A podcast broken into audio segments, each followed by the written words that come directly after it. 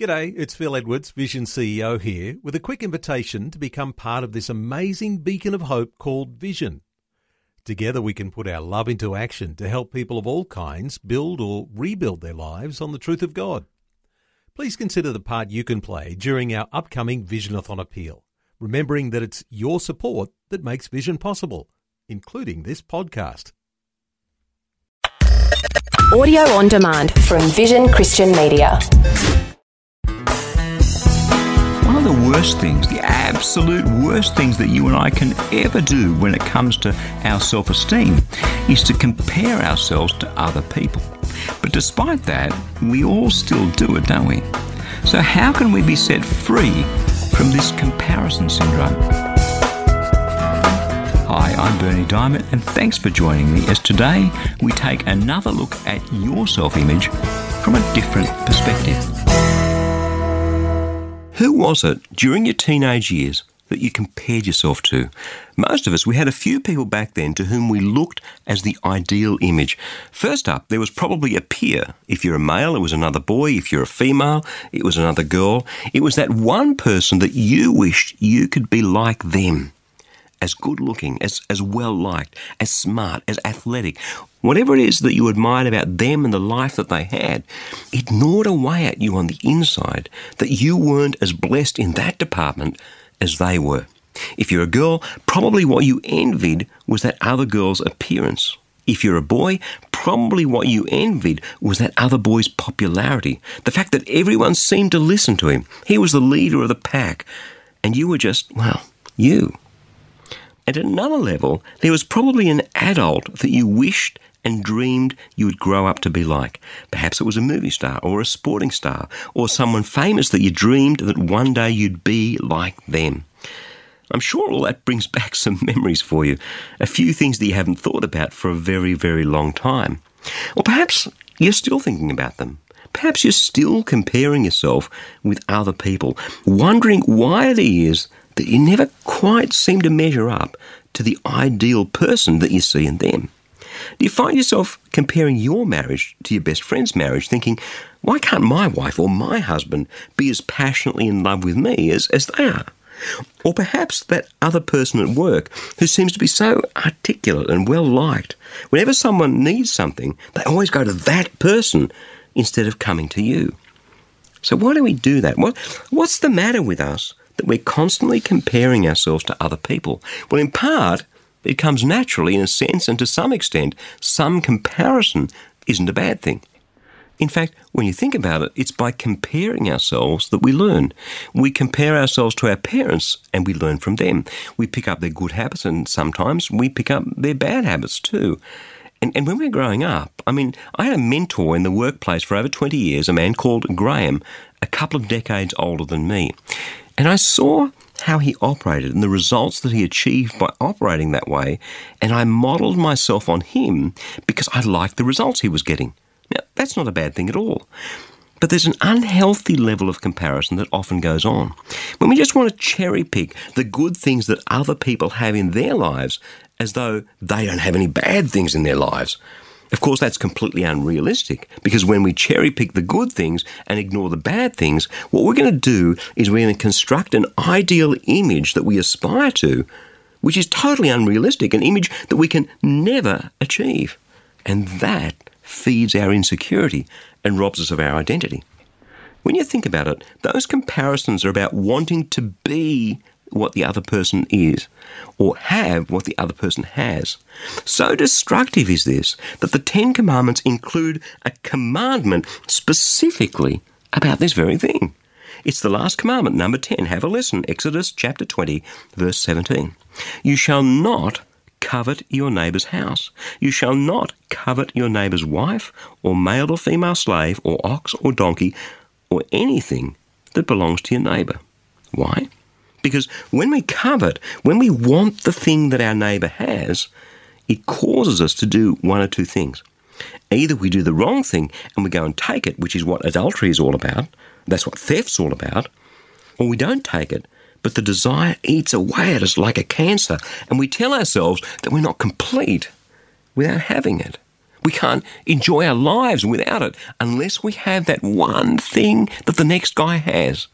We can never live a life full and contented and happy. What a load of malarkey. There are some things that you and I will never have.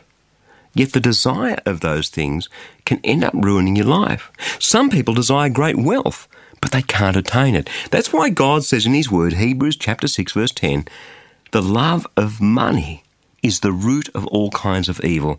And in their eagerness to be rich, some have wandered away from their faith and pierced themselves with many pains. Notice it's not money which is the root of all evil, it's the love of money, it's the desire of money, it's coveting wealth that becomes the root of all evil and ends up piercing us with many pains. It's true. We'll talk about that more another time. But there's an alternative, and here it is Hebrews chapter 13, verse 5. Keep your lives free from the love of money and be content with what you have. For he has said, I will never leave you or forsake you. And that's the key.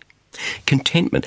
Have a look around and consider all the good things that God's already given you your health, your life, the, the air that you breathe, the roof over your head, the food you're eating, your family. Just do a stock take of all that you have. Oh, and by the way, the gift of eternal life through the sacrifice of Jesus Christ, a completely new life through his resurrection. Come on, add up all the good things that you already have. It's amazing, isn't it, how blessed you are. Is it perfect? Is your family perfect? Are your circumstances perfect? No, of course they aren't. They were never meant to be perfect. But the richness of God's blessing is utterly mind blowing. So here's the rub be content with what you have. Be content with who you are. Be content with your lot in life. Give God thanks for that keep blessing Him and praising Him and worshipping Him and, and living for Him.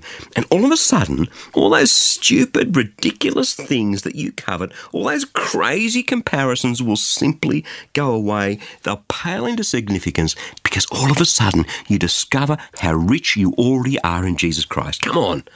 What is it in your life that's eating away at your self image? Is it really worth it? Or is it time to focus on the good things that God's already given you? And that's the key, you know.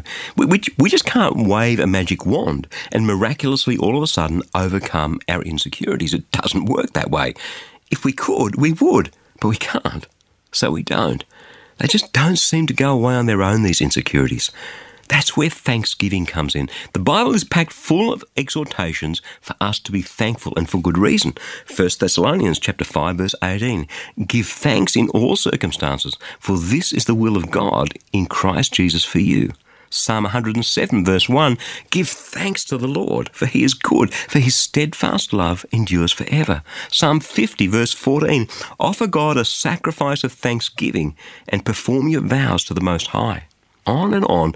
We're called to thank God for all the good things. And let me tell you, when, when we do that, he changes us. He, he, takes away that gnawing sense of inadequacy that comes from these silly comparisons and the terrible coveting and jealousy that he tells us not to have.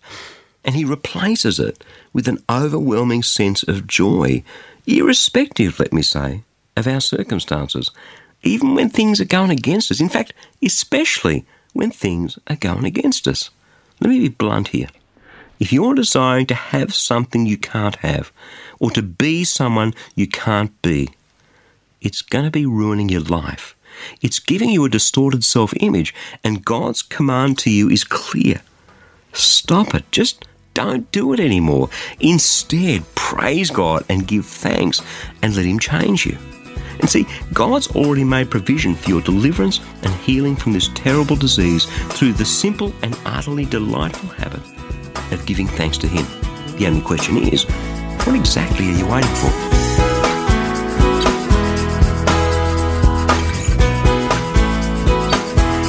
Before we go, I'd just like to remind you that if you have a prayer need, we would love to pray for you. Listen, the only sort of prayer that the Bible teaches about is the sort that has powerful results. Just let that sink in. The only sort of prayer that the Bible teaches about is the sort that has powerful results. So if you'd like us to pray with you, in fact, if you'd like our whole prayer community to pray with you, stop by online at powerfulprayer.org to share your prayer request. It's completely confidential, your name won't be displayed. And in fact, while you're there, perhaps you could pray for one or two others and leave them an encouraging word as well. The Bible says that the prayer of the righteous is powerful and effective. So let us pray for you and with you, and let's just see what God does, how He intervenes, how He chooses to bless you. That web address again is powerfulprayer.org. I'm Berni Dymet. I'll catch you again same time tomorrow with a different perspective. For taking time to listen to this audio on demand from Vision Christian Media. To find out more about us, go to vision.org.au.